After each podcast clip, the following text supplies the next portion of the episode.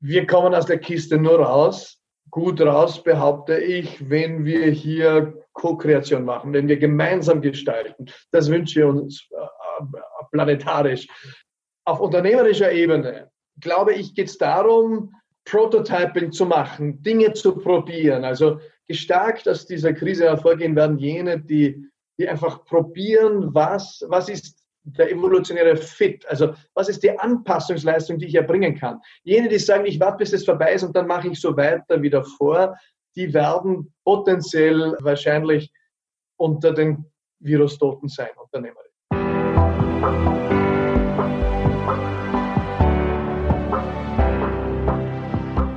Willkommen bei Breakfast Briefings, dem Management-Podcast von Business Circle.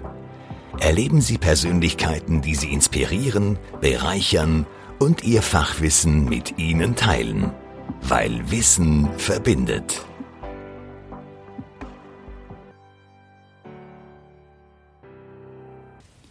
Hallo, ich bin Elisabeth Rudolph, Content und Communication Managerin bei Business Circle. Wo wird uns die Krise hinführen? Wer hat das, was entstehen wird oder sein wird, in der Hand? Und hier beginnt es eigentlich richtig spannend zu werden. Denn es ist nicht der Nachbar von nebenan, der hohe Politiker oder der Freund oder sogar Feind. Ganz im Gegenteil. Wir selber haben das, was entstehen wird, in der Hand. Wir müssen es nur zulassen und tun. Es ist durchaus legitim, Ärger, Wut und negative Gefühle zu spüren, kurzfristig. Auch die Frage nach dem Warum ist über kurze Zeit erlaubt und wahrscheinlich auch wichtig. Aber langfristig müssen wir uns Strategien überlegen, wie wir mit dem, was gerade passiert, national, aber auch global umgehen. Und hier ist die Frage nach dem Warum nicht hilfreich. Viel mehr als die Frage nach dem Warum ist die Frage Wozu wichtig. Auch wenn man ad hoc keine Antwort parat hat, aber sobald man nach dem Wozu fragt, beginnt man über sich und sein Leben und über sein eigenes Glück nachzudenken und ist somit schon einen Schritt weiter. Wir haben mit Matthias Stolz darüber gesprochen, wie gerade jetzt das Neue in die Welt kommen kann, auch wenn die Irritation so groß ist. Er ist aber der Meinung, dass genau diese große Irritation zu großen Innovationen führen kann und wird. Wir haben auch darüber gesprochen, warum es wichtig ist, Verletzlichkeit zu zeigen und warum Matthias Stolz der Meinung ist, tagtäglich in einem Thriller zu leben. Matthias, schön, dass du heute da bist, zumindest virtuell da bist und wir uns unterhalten können über ja, letztendlich die vergangenen Wochen, die Wochen, die noch vor uns liegen werden. Ähm, du bist ja auch eigentlich sehr, sehr gefragter Keynote-Speaker und, und wie ist es dir eigentlich ergangen in den letzten Wochen und Monaten? Ja, es war halt alles anders. Also Keynote-Speaking war nicht sehr gefragt. Es gab keine Konferenzen, äh, keine öffentlichen Veranstaltungen. Das heißt, äh, mein berufliches Leben hat sich sehr gewandelt an und für sich im letzten Halbjahr mittlerweile schon, ne? fast. Ja, geht die eine Tür zu, geht eine andere auf. So sehe ich das. Also ich, ich investiere mich mehr jetzt äh, bei Story One beispielsweise. Das ist ein Impact-Unternehmen, ein Startup, wo ich beteiligt bin eine Geschichtenplattform, die hat sehr Auftrieb bekommen in Corona-Peak-Zeiten. Und dann bin ich natürlich Papa von drei Töchtern, bist ja auch irgendwie mit Homeschooling gesegnet. Das ist schon ein Gamechanger natürlich für die Familien auch. Und, und man weiß gar nicht so recht, wie man es anplanen soll für, für September folgend, weil natürlich äh, die Planungssicherheit nicht voll und ganz gegeben ist. Und ich habe schon irgendwie das Gefühl, ich bin jetzt in der fünf, im fünften Ferienmonat so gefühlt. Ja? Äh, viel Logistik natürlich, die man da als Familie auch äh, organisieren muss für drei Kinder. Ja, ja und nein, weil die Logistik gab es früher auch schon. Aber es ist sicher so, dass, dass du jetzt ganz anders das wahrnimmst und wahrscheinlich auch ganz anders eingebunden sein kannst. Das ist ja sicher auch was Positives. Ja. Mhm. Wie bist du grundsätzlich mit diesem Shutdown umgegangen? Also persönlich äh, war ich in manchen Bereichen auch froh, weil es einfach zu voll war. Es war zu viel davor. Was natürlich auch eine Freude war, weil ich habe mich ja gerade beruflich neu erfunden. Also ich bin noch nicht ganz zwei Jahre jetzt aus der Spitzenpolitik draußen und habe ein gutes Jahr investiert, um mich beruflich äh, neu äh, zu etablieren. Und habe dann im Februar zu meiner Frau gesagt, jetzt habe ich es genau dort, wo ich es haben wollte. Es ist nicht zu viel, es ist nicht zu wenig, es läuft gut, es erfüllt mich total, es ist auch ein sehr gutes Einkommen. So, und drei Wochen später war alles wieder anders. Ja, das ist meine persönliche Situation. Wenn ich auf das Gesamtgesellschaftliche schaue, dann merke ich natürlich schon, dass es viele auch ähm, irgendwo entlastet hat, tatsächlich weil natürlich der Umstand, dass alle im Shutdown waren, oder fast alle, dass, dass du quasi nichts versäumen kannst, dass du nicht irgendwie bewusst oder unbewusst auf, auf deine Mitbürger schielen musst, äh, erledigen die jetzt gerade was, was du versäumen könntest, beruflich, karrieretechnisch, informationsmäßig. Nein, wir waren alle zurückgeworfen in die eigenen vier Wände. Das war eine unglaubliche Entlastung für die Leute. Es war der Wettbewerb, die Kompetition war für einige Wochen ausgeschaltet, auch zwischen den Unternehmen, weil die Branchen ja gleichförmig betroffen waren. Nicht jede Branche gleich, aber innerhalb einer Branche die Unternehmen ziemlich ähnlich betroffen. Das hat sehr viel Entlastung gebracht. Das zeigt auch, wie, wie viel Druck natürlich in der Kiste ist, in einer Marktwirtschaft unseren Zuschnitts. Aber aus der Phase sind wir jetzt ja draußen. Also jetzt geht es darum, wer, wer überlebt, wer findet sich besser neu. Und es werden nicht alle überleben. Das ist auch ganz klar. Und dann drückt natürlich sehr viel jetzt auch ähm, ein ganzes Set an großen Emotionen herein. Angst, sicherlich die Wut wird gewaltig an Dynamik äh, aufgreifen in den nächsten Monaten, gesamtgesellschaftlich. Ich kann das auch persönlich nachspüren, vielleicht geht es ja anderen auch so, wenn sie sich selbst beobachten, dass ich ab und zu ein wütendes Eck habe. Das ist eine diffuse Wut, die dann einfach ihr Objekt aufgreift und wer quasi random gerade ähm, über den Weg läuft, der kann sie abbekommen. Also so, ich merke schon, dass ich ab und zu ungehalten bin in einer Form, wie ich es eigentlich kaum kenne von mir, gerade wenn ich eh gechillt bin, beruflich. Und die Kinder müssen es dann irgendwie aufgreifen oder, oder erwischt Und dann analysiere ich das auch und, und dann merke ich natürlich, dass ich mich auch nicht ganz entkoppeln kann von dem, was, was im Raum ist. Also ich, bin ein Homo politicus, ich bin extrem stark verbunden mit dem Kollektiv und ich merke, dass das da draußen, das vibriert. Ja, also schau dir so eine Hauptabendnachrichtensendung an. Da ist so viel Spannung im Raum. USA, Nahosten, in USA die, Pro, die Proteste mit einem Toten und, und wie geht's weiter und der verrückte Präsident, Libanon, äh, das, das immer schon irgendwo ähm, mein Herzblut gefunden hat. Nicht? Ein, ein kleines Land, so groß wie Oberösterreich mit Millionen Flüchtlingen. Da habe ich immer gesagt, hoffentlich geht es nicht in die Luft. Weil dann, äh, dann haben wir ein Thema als Europa auch. Es schaut gerade so aus, als würde es in die Luft gehen ne? oder an die Wand gehen. Also von Syrien bis Ukraine, wir kennen all die, die Krisenherde Nordafrika, wir stehen ja als Europa in einem Ring aus Feuer. Das muss man auch sehen, das wird ein bisschen in den Hintergrund ähm, getreten durch, durch Corona wo wir täglich äh, Höchststände haben weltweit. Also von dieser Spannung kann ich mich nicht jeden Tag gleich gut abkoppeln. Und ich will es auch nicht, weil ich, ich, lebe in dieser Welt. Ich bin ja kein Eremit. Mhm. Aber es macht was mit mir. Und ich glaube, es macht mit ganz vielen was von uns. Äh, bei manchen bewusster, weil sie es bewusster wahrnehmen können, wollen. Und bei ganz, ganz vielen sicherlich unbewusst. Und das geht dann auf die mentale Gesundheit bei manchen bei anderen auf die körperliche Gesundheit, auf das Gemütsleben.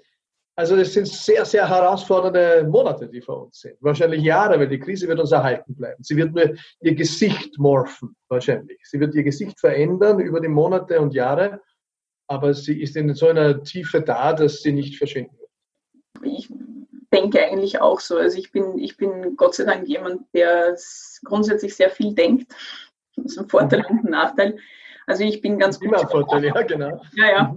Ähm, ich bin ganz gut zurechtgekommen mit der, mit der ganzen Situation, obwohl es natürlich eine Doppel- und Dreifachbelastung war. Also ich möchte eines aufgreifen, was ich aus äh, vergangenen Interviews von dir auch entnommen habe. Da ging es um die, oder eigentlich der Aufhänger war ein, ein Post, das du auf LinkedIn geschrieben hast, ganz zu Beginn dieses Shutdowns, wo du geschrieben hast, 2008 war die Weltwirtschaftskrise wir haben nichts daraus gelernt, quasi die Hoffnung, dass wir jetzt besser mit dieser Krise umgehen. Wo stehen wir jetzt? Oder wie sind, wie sind die Weichen auch für die, für die Zukunft gestellt? Haben wir was gelernt oder doch nicht? Die Weichen sind noch nicht wirklich gestellt, glaube ich. Also wir stehen ganz zu Beginn der Krise, habe ich den Eindruck. 2008 haben wir uns mit ganz viel Geld freigekauft aus der Krise. Deswegen ist sie eigentlich in das individuelle Leben kaum eingetreten der Menschen. Sehr diffus, hat sie ein paar Wellen hineingeschickt in die Haushalte oder in die persönlichen Biografien, aber es, es war jetzt nicht jeder und jede unmittelbar betroffen, habe ich das Gefühl. Das hat damit zu tun, eben, dass wir sehr viel Geld hineingepumpt haben, äh, gleichsam das System an die Herz-Lungen-Maschine gesteckt haben und das System ist weitergelaufen. Die EZB hat dann ja über zehn Jahre mehr oder minder äh, ungebrochen Milliarden hineingepumpt. Äh, und sie macht es jetzt wieder. Das ist etwas, was mich wirklich auch, auch äh, in Wallung bringt, weil ich halte es für, für, für extrem fantasielos äh, und auch für falsch. Weil natürlich verstehe ich 2008 folgend und auch jetzt 2020 unmittelbar im Ankommen der Krise, die so abrupt kam, dass sie sagt, naja, dann schicken wir halt wieder 750 Milliarden Euro an Anleihenkäufen ins System. Aber was passiert mit diesem Geld? Kommt es bei dir an? Hat die Elisabeth schon irgendwie äh, das Gefühl, aha, die EZB-Milliarden kommen an? Oder ich? Nein, ich spüre sie nicht. Und du wirst sie auch nicht spüren. Aber 750 Milliarden ist so eine Summe, dass du es eigentlich spüren müsstest. Weil wenn ich das durch 500 Millionen Einwohner dividiere und meinen Haushalt hernehme oder unseren, dann müsste ich sagen, eigentlich müsste es spüren. Aber dieses Geld zum Beispiel der EZB, behaupte ich, findet nicht den Weg in die Mittelschicht oder in die, in die Schichten unter der Mittelschicht, sondern bleibt stecken bei Leuten mit Informationsvorsprung, mit Netzwerkvorsprung. Das heißt, der Hund scheißt auf den großen Haufen, wenn man so will. Dort, wo schon Geld da ist, vermehrt sich Geld. Das heißt, dass, dass es zu einer weiteren gesellschaftlichen Spreizung kommt. Und das beobachten wir jetzt. Und, und auch im Bildungssystem äh, führt natürlich das Shutdown zu einer weiteren Spreizung, weil sozioökonomisch schwache Haushalte, deren Kinder, bildungsferne Schichten etc., deren Kinder tendenziell hier auf dem Weg ein, ein Nachhinken äh, erleben, das schwer aufzuholen sein wird, auch in den nächsten Jahren. Also all das empört mich, dass, dass wir es nicht besser können. Ich glaube, wir brauchen eine Diskussion zum Beispiel, ob nicht ein Helikopterdrop, also Helikoptergeld an einen Haushalt im Herbst, den Milliarden an Anleihenkäufen überlegen wäre. Ich glaube, in der Verteilungswirkung jedenfalls. Natürlich hat ein Helikopterdrop die Gefahr der Inflation. Das, das sehe ich. Es ist nicht frei von Gefahren, aber welche Auswirkungen hat die EZB-Politik natürlich auch die einer Inflation, aber nicht die einer Konsumgüterinflation, sondern einer sogenannten Asset-Inflation. Deswegen sind zum Beispiel Betongold, deswegen sind die Haus, die, die Wohnpreise so gestiegen auch. Das ist Mitschuld der EZB. Aber äh, das kommt natürlich an in deinem Haushalt, in jedem Haushalt. Wenn, wenn heute ein junges Paar wo beide verdienen und vielleicht nicht einmal schlecht verdienen, sich eigentlich kein Eigenheim mehr leisten können, dann läuft hier was falsch, während die Generation unserer Eltern äh, natürlich, äh, die, die haben Tischler und Friseur sein können und sie haben sich ein Haus leisten können in Österreich. Das ist far down in history. Das, das ist vorbei und, und das Ding wird weiter an Spannung aufnehmen. Und ich behaupte, das weitere zehn Jahre fortgeschrieben. Äh, wird sich die Bevölkerung nicht gefallen lassen. Die Auseinandersetzung wird auf der Straße stattfinden. Äh, wir sehen ja die Vorboten überall und auch natürlich, ich habe es beschrieben, auch in meinem neuen Buch Kraft und Inspiration für diese Zeiten. Wir werden Corona dann aus, aus äh, Gründen der Selbsttherapie, aber auch, weil ich was beitragen wollte und eben kein Politiker mehr bin, hier auch Rollenklarheit haben muss für mich. Ich bin unter anderem Autor, Publizist, habe gesagt, ich schreibe ein schnelles, kurzes Buch, Kraft und Inspiration für diese Zeiten und und beschreibt da drin eben auch, dass jetzt die Phase der großen Emotionen ansteht. Das ist Wut, das ist Aggression, das ist Kränkung. Und, und wir werden das auf den Straßen erleben. Wir erleben es jetzt schon in Israel auf den Straßen, wir erleben es in amerikanischen Städten auf den Straßen, wir erleben es in Ungarn jetzt auf den Straßen. Das kann relativ random sich entzünden. Wir haben es in Stuttgart vor ein paar Wochen äh, erlebt, über Nacht. Wir haben eigentlich gar nicht so richtig äh, gewusst im Nachgang, was war der Auslöser. Solche Eruptionen werden wir zahlreich erleben. Und die Antworten der Politik sind noch nicht da. Und auch zum Beispiel, wo kommt die Finanzierung der 50 Milliarden, die wir jetzt ausgeben hier in Österreich? Es findet keine Diskussion statt. Das ist empörend. Das ist ein Wahnsinn. Ich war im Parlament und ich weiß, dass wir händeringend nach Millionen gesucht. Also Anfang des Jahres war eine Hauptabendnachricht. Jetzt hat die Bundesregierung, äh, sprich dann auch das Parlament, da muss ich das Budget machen, ein paar Millionen, nämlich drei Millionen zusätzlich gefunden, das Frauenministerium. Hurra die Gams. Hauptabendnachrichten. Jetzt haben wir 50 Milliarden gefunden. Dazu kommen wahrscheinlich 15, 20 Milliarden an Steuerentfall, weil die Körperschaftssteuerleistung des Jahres 2020 schauen wir an, die wird äh, im Keller sein. Einkommensteuer wird auch massiv abfallen, Umsatzsteuer wird abfallen. Das heißt, hier gehen gewaltige Löcher auf. Und ich habe null Fantasie, wie wir das nach gängigen Kriterien abbilden können im Budget. Wir können es nicht. Das heißt, wir stehen am Vorabend eines gewaltigen Verteilungskonflikts in Österreich, in Europa und weltweit. Weil wir können die Systeme, so wie wir sie bedient haben, die letzten zehn Jahre, 20 Jahre, nicht weiter bedienen. Das heißt, wir müssen uns entscheiden, fahren wir die Ausgaben zurück in der Bildung, Verteidigung, Soziales, Gesundheit, wo auch immer, Kultur und, und wo erhöhen wir die Steuern. Beides extrem schwierige Fragen mit, mit großer Sprengkraft. Also es klingt fast so, als hätten wir daraus nichts gelernt. Ja, sie wollen halt im Sattel bleiben. Ne? Also ich bin Systemiker und in der System, systemischen Wahrnehmung sagen wir, politische Organisationen folgen der Betriebslogik Machterhaltung, Machtausdehnung, Machtausübung. Und dann sagen wir so, was Sie, wenn ich das Abgeordneten sage, schon vor 15 Jahren haben mir Abgeordnete gesagt, ah, sind wir wirklich so böse? Ich, nein, das ist eine, das ist eine zutiefst österreichisch-deutsche Frage. Macht ist nicht böse. Macht per se ist nicht böse, so wie das Küchenmesser nicht böse ist, auch wenn es ab und zu Menschen ersticht, so wie das Wasser nicht böse ist, äh, auch wenn äh, vielfach Menschen darin ertrinken. Sondern es kommt darauf an, was man daraus macht. Und, und wer was gestalten will, braucht Macht. Mhm. Also ich bin da der Politik nicht böse, dass sie so funktioniert. So wie privatwirtschaftliche Unternehmen Profitmaximierung als Betriebslogik haben. Ich hoffe, sie haben auch noch andere Logiken, dass sie was Sinnvolles in die Welt bringen wollen, Nutzen stiften wollen. So hoffe ich es auch bei der Politik. Ab und zu, wenn ich natürlich auf die Akteure schaue, sei es der Verrückte in Brasilien oder, oder der in der Kranke in den USA oder der Verhaltensauffällige in Großbritannien, dann weiß ich nicht, ob die noch viel anderes im Schädel haben, außer Machtausübung, Machterhaltung, Machtausdehnung. Und ich bin mir auch in Österreich nicht sicher. Wir haben zwar die eleganteste Form dieser äh, Regressionsausgabe an Politik, äh, die es da gibt auf dem Planeten, aber wir sind im selben Muster drin. Und das halte ich für extrem problematisch und, und für gefährlich mittelfristig für, für unsere Demokratie natürlich. Matthias, wie kann man jetzt deiner Meinung nach das, das wirklich Neue in die Welt bringen? Grundsätzlich kommt es einmal von alleine. Das heißt, ich bin eher in einer, wenn ich sage, ich will das Neue irgendwie fördern, bin ich in einer Hebammenrolle. Und auch hier ist Rollenklarheit wichtig. Die Hebamme bringt das Kind nicht auf die Welt, sondern das macht die Mutter. Aber sie kann sehr hilfreiche äh, Taten setzen, sie kann Beistand leisten, sie kann die, die Rahmenbedingungen entsprechend arrangieren, schon im Vorfeld. Das heißt, wir können Hebammen für das Neue sein. Oder Hebammer, falls äh, das äh, bezieht sich auch auf Männer wie auf Frauen. Wir können, ich sage ab und zu, ich bin ein Gärtner des Lebens und, und das sage ich auch, ich, ich, das, ich bin nicht grundsätzlich der, der das Leben zur Welt bringt, sondern das erzeugt sich selbst. Aber ich kann ein bisschen garteln. Ich kann es ausrichten äh, in die Sonne, ich kann düngen, ich kann gut äh, Zuspruch leisten.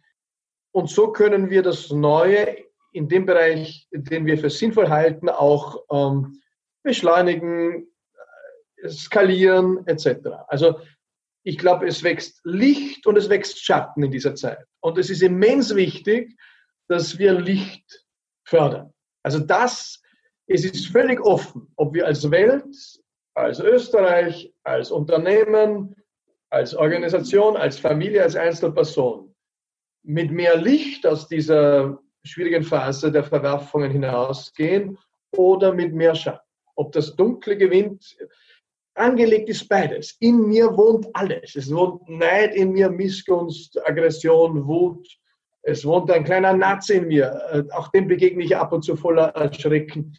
Und ich bin jeden Tag damit beschäftigt, diese Dinge im Zaum zu halten, in Schranken zu weisen. Es wohnt auch die Liebe in mir, die Kreativität, äh, das Konstruktive. Die, die Co-Kreation ist angelegt in jedem Menschen. Die Zuversicht, die Hoffnung, die Frohsinn, Tatkraft, Lebensfreude. Und jetzt hängt es davon ab, was wird wachsen. Wachsen wird beides. Was wird mehr an Volumen bekommen? Was wird wirkmächtiger werden? Ja, das, das ich fördere. Das ist so wie beim Balkongarten. Ja, wenn ich das Unkraut fördere, dann gewinnt es. Ja. Wenn, wenn ich mich ins Zeug werfe in meinem Hochbeet, in meinem Garten, dann ist es immer noch da, aber dann gewinnt es nicht oberhalb. Das ist das Match, das jetzt läuft, evolutionär. Ja, super spannend. Das ist, ähm, also ich sage immer, weil, weil die Kinder dann sagen, Papa, du hältst dir keine spannenden Filme mehr aus, warum schaust du die Krimi? Ich sage, ich bin jeden Tag in einem Thriller. Ja, also ähm, ich bin täglich im äh, Dschungelcamp, im echten Leben. Ich brauche am Abend, äh, schaue ich äh, mittlerweile öfter Herzkino eher ne, oder sowas. Also, Rosemunde Pilcher tut meiner Seele gut. Ich brauche nicht mehr bom, bom, bom, bom, bom. Äh, das läuft da draußen jeden Tag mit mir ab. Ja, aber auch die schreibt Geschichten des Lebens. Es ist ja nicht so, dass das erfunden ist. Der Süße. Ich habe vor einiger Zeit, als ich, als diese, diese Krise gerade in den Anfängen war, durfte ich mit einer Professorin für Sinnforschung ein Interview machen, die sich sehr stark auch mit Resilienz beschäftigt. Sie sagt, der Mensch braucht Krisen, um stärker zu werden. Das ist jetzt vielleicht schon zwei oder drei Monate her, aber ich hänge immer noch an diesem Satz, an diesem einen Satz. Ich habe immer noch nicht herausgefunden, wie bringt man das der Menschheit bei? Daran anschließen möchte ich aber den, ein Zitat von Viktor Franklin, der sagt, gerade in Krisenzeiten ist dieses Warum komplett sinnlos. Ähm, da geht es eher zu fragen, wofür ist es da, wie kann man, wie kann man damit umgehen. Resilienz als, als, als grobes Stichwort. Wie, wie siehst du das? Also ich bin da völlig bei Viktor Frankl. Äh, großer Denker, unglaublich faszinierend, äh, seine Gedankenwelt natürlich auch nicht nur ein Theoretiker, sondern als Überlebender von, von vier Konzentrationslagern, ein Praktiker, vor dem ich einfach mich nur verneigen kann. Und ich habe ihn auch noch einmal erlebt. Ähm, in meiner Mittelschulzeit war er in Bludenz auf Besuch und erstaunlicherweise, Elisabeth, habe ich einen ähnlichen Satz mitgenommen, der mich jahrelang beschäftigt hat. Ich habe den immer noch irgendwo auf Notizzettel äh, notiert. Er hat damals gesagt, Stress is the salt of life. Äh, und ja, das Stress, Stress, das Salz des Lebens. Weil gemeinhin ist ja Stress so als negativ irgendwie konnotiert und, und das kommt mir oft in den Sinn, wenn ich Stress habe. Und ich habe zum Glück äh, irgendwie immer auch meine, meine Leidenschaften zum Beruf machen können und, und äh, das, das ist ein großes Privileg einerseits, das ist eine große Zumutung andererseits, weil das hört dann nie auf. Das ist immer ein Fass ohne Boden. Das ist 24-7. Das geht rund um die Uhr und, und, das ganze Jahr. Also es hat Vor- und Nachteile. Aber grundsätzlich, so als alemannischer Bergbauer, Stress, das Salz des Lebens, dem, konnte man so abgewinnen. Und, und so ist natürlich, äh, die Krise ist, wenn man so will, äh, Stress äh, in eine ganze Periode gepackt. Es ist eine Stressstrecke. Eine Krise ist eine Stressstrecke. Und ja, ohne Krise gibt es überhaupt keine Evolution. Gibt es auch nicht. Äh, Krise ist natürlich ein Motor für Lebendigkeit. Ja, äh, wenn man das vergleichen kann, es wird so, zum Beispiel jetzt, die Frage ist, können wir Fleisch künstlich züchten? Das können wir und das werden wir demnächst auch in den Biomärkten haben. Aber in den ersten Jahren wird es nur geben, sowas wie Burger weil was wir noch nicht künstlich züchten können, ist die Textur eines, eines Steaks. Oder, ja. Warum? Weil die Textur, um wachsen zu können, braucht Stress erleben. Und dieses können wir auch in Laborsituationen noch nicht so simulieren. Das heißt, wir können zwar Fleisch in der Petrischale züchten und es wächst dort, das ist also nicht gentechnisch, sondern es wächst einfach hier Fleisch, aber es hat nicht die Qualität eines Steaks. Warum? Weil der Stress nicht da war. Und jetzt übertragen quasi auf uns Fleischlinge, wir sind ja wenn man so will, ähm, in der großen Petrischale Planet Erde unterwegs und, und entwickeln uns da. Und wir haben ein bisschen mehr Textur als, als ein Haufen, ein Fleischhaufen äh, Hamburger. Und diese Textur, die wir als Persönlichkeit haben, die hat natürlich zu tun mit der Exponierung auf Stress hin. Insofern Stress gehört zum Menschen dazu. Die Frage ist nur, welchen Umgang finde ich damit? Und natürlich gehört auch großer Stress äh, zu Menschen dazu. Nicht jeder von uns hat gleich großen. Aber ich sage immer eben, weil dann, äh, wenn ich mit meinem Buch der Pilot des Lebens unterwegs äh, war, war ja das letzte Drittel meiner Buchtour hat es leider umgelegt in Corona, aber ich war in Deutschland, in Österreich unterwegs. Da hupft dann immer irgendeiner auf oder irgendeine und sagt, naja, Sie haben leicht zu reden, gell? Sie, äh, Sie und der Marcel Hirsch und ich, Sie haben ja genug Geld, das stimmt im Übrigen nicht. nicht? Äh, und, und Sie können tun und lassen, was Sie wollen. Nein, kein Leben ist leicht. Keines. Also imagine being Heide Horten. Ja, die hat Milliarden und jetzt wird es da in den Untersuchungsausschuss äh, irgendwie eingeladen und kann nicht, sagt der Arzt. Und dann geht sie einmal zum Schönheitssalon und wird im Rollstuhl schon fotografiert und ist in der Zeitung.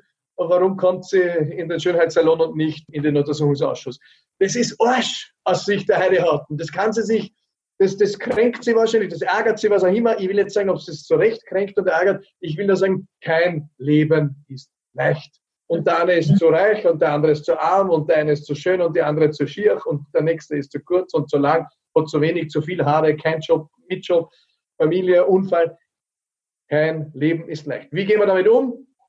Bei großen Schicksalsschlägen jawohl. Die Frage des Warum ist nicht hilfreich, weil sie uns in der Problemtrance hält, in der Problemhypnose. Wir kreisen um negative Gefühle. Warum muss es genau mich erwischen? Ja, also ich habe zum Beispiel, weil ich investiert in die Wirecard, ich muss immer drüber reden jetzt, weil ich muss das äh, irgendwie aus meinem Leben therapieren, weil das, äh, ja, also ich war prominent investiert, weil ich habe da irgendwie einfach Vertrauen gehabt, weil ich einige der Akteure hatte und weil ich noch einen Heiselkredit habe, der zu bedienen ist, endfällig. So, natürlich äh, ziemlicher Schwachsinn als Verleger, äh, aus Anlegersicht, äh, was ich da veranstaltet habe. Aber so ist es nun mal. Jetzt kann ich hier sitzen und sagen, Scheiße, Selbstmitleid, Ärger, Wut, Aggression, es bringt mich nirgendwo hin. Das mir völlig zu verbieten, wäre auch natürlich falsch. Ich darf das schon spüren. Den Ärger auf mich selbst, den Ärger auf die kriminellen Typen, die dort irgendwie Milliarden versenkt haben und, und äh, Hunderttausende Menschen verarscht haben, offensichtlich. Ja, aber ich lasse nicht zu, dass mich diese Gefühle dominieren. Die sind also ein Teil von mir, die finden statt, die sind sogar ein Teil meines inneren Teams. Ich setze mir die Wut dahin und sage, ab und zu Wut, komm du jetzt. Aber sie sind nicht Reiseleiter in meinem Leben. Besser als die Frage, warum und dieses Kreisen um negative Gefühle ist die Frage, wozu? Der Volksmann sagt, für irgendwas wird es schon gescheit gewesen sein. Ja? Ich weiß noch nicht genau für was, nicht? aber ich merke, dass ich über Dinge nachdenke. Über Fragen des Seins und Habens. Also über die Frage meines persönlichen Glücks äh, und was das mit Geld zu tun hat, einmal mehr. Ja? Und über die Frage meiner Lebensführung als, als Unternehmer, der sich immer selbst führen muss, sonst bist du ja auch geliefert. Du könntest ja jeden Tag endlos arbeiten und endlos Leute treffen und endlos akquirieren. Und, aber es macht dich nicht glücklich. Wozu könnte das hilfreich sein? Ich komme zu anderen Prioritätensetzungen, auch in der, in der Corona-Krise. Es gibt mir die Einladung, auch nochmal anders in Begegnung zu gehen mit meinen Kindern, auch mit meiner Frau. Und es ist trotzdem immer wieder eine Zumutung gewesen. Es war nicht immer lustig. Und es wird so weitergehen. Also und wir werden, äh, viele von uns werden gestärkt aus diesen Verwerfungen herausgehen. Und manche werden daran zerbrechen. Und ein Stück weit habe ich selbst in der Hand, zu welcher Gruppe ich gehöre. Man kann Glück trainieren, davon bin ich überzeugt. Die Gefahr dabei ist ja, dass man ein bisschen abhärtet, zu viel abhärtet und dann in puren Egoismus hineinfällt. Das ist die große Gefahr dabei. Das Problem ist, ich glaube, man kann es halt nicht immer so steuern, weil man ist halt so, wie man ist. Und Aber das Schöne ist ja, wir sind alle imperfekt, wir sind alle unperfekt. Ne? Äh, das ist, deswegen erzähle ich auch in meinen Büchern oder hier immer viel von mir, weil ich kann mich, ich kann nicht von meiner Frau, von meiner Nachbarin in jenem Intimitätsgrad erzählen wie von mir. Ja? Aber ich, ich halte es wichtig, dass wir uns in unserer Verletzlichkeit zeigen und auch begreifen. Es gibt keinen perfekten Menschen. Es gibt nur perfekt gestylte, slimfit, anzugträgende Typen, die uns das vorgaukeln wollen. Aber deren Innenleben, oh, ja, also ich will es gar nicht wissen. Ja. Und ja, diese nach außen hin entsprechen wollen und perfekt sein zu wollen, führt zu einer Persönlichkeitspanzerung, wo die Leute dann sich irgendwann selbst nicht mehr spüren, sondern die Schablone spielen. Aber die werden dann auch auf ihrem Sterbebett sitzen und sagen, hast du dein Lied des Lebens gesungen? Hast du authentisch gelebt? Dann werden sie sagen müssen und zugeben müssen, nein. Und ich habe hier auch im Coaching ab und zu äh, Spitzenmanager, 50, 60-Jährige, die, die mir sagen, ja, ich habe seit 15 Jahren nicht mehr geweint. Und sie erahnen, dass das falsch ist, dass es da irgendwas hat. Dann sind sie aber eh schon weit eigentlich, wenn sie das Das ist super. Das ist, sie sind auf Antwort zur nächsten Träne. Das finde ich großartig. Ja, aber, aber nicht alle setzen sich dafür in ihr Gefährt. Ja, äh, manche finden das richtig, 15 Jahre nicht zu weinen, nicht mal beim Begräbnis ihrer Mutter. Die, die empfinden das sogar als Ausdruck von verdammt geiler Professionalität wahrscheinlich. Ne? So wie in der Politik im großen Stil in den letzten Jahren epidemisch zunehmend die Lüge als Ausdruck von Professionalität verstanden wird. Die kommen am Abend heim und sagen sich nicht, uh, heute habe ich, ja, wir alle lügen irgendwann. Ja, also auch das ist menschlich. Aber ich, ich würde mir wünschen, dass Menschen in großer Verantwortung, wenn sie lügen, eine Art von Überwindungsleistung spüren oder eine Art von Hürde wahrnehmen und sagen, heute habe ich gelogen. Ne? Und am Abend einmal kurz zweifelnd im Bett liegen und sagen, wie war das dann heute? Nein, die haben so eine Panzerung, dass sie am Abend äh, irgendwie noch, glaube ich, äh, mit einem Glas Wein im Spiegel anstoßen und sagen, uh, heute war ich wieder so scheiß professionell. Und das ist verheerend. Das sind, äh, das sind ähm, nicht initiierte, vor allem Männer, die keine Initiation ins Erwachsenenleben erfahren haben, weil unsere Kulturen so arm an Initiationsritualen geworden sind. Also die Firmung, Firm, Festigung, die ist ja schon zu meiner Generation war es eine Frage, welche Uhr bekomme ich und jetzt ist es ähnlich, äh, wahrscheinlich halt teurer, aber ähnlich sinnentleert. Und, und gibt ein afrikanisches Sprichwort, das sagt, wenn wir unsere jungen Männer nicht initiieren. Bei den Frauen läuft es ein bisschen komplexer und äh, anders, aber es ist auch ein wichtiges Thema hier.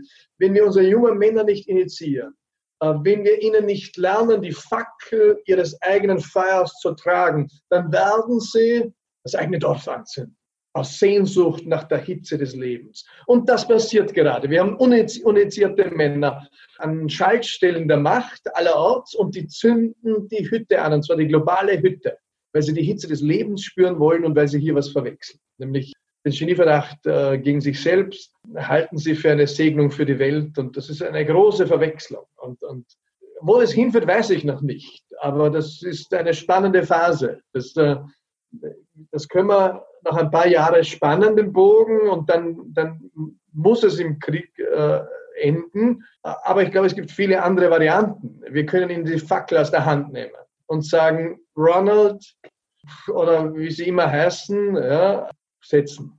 Ja, einfach auch einmal Scheitern zu akzeptieren. Das ist ja auch eines Absolut.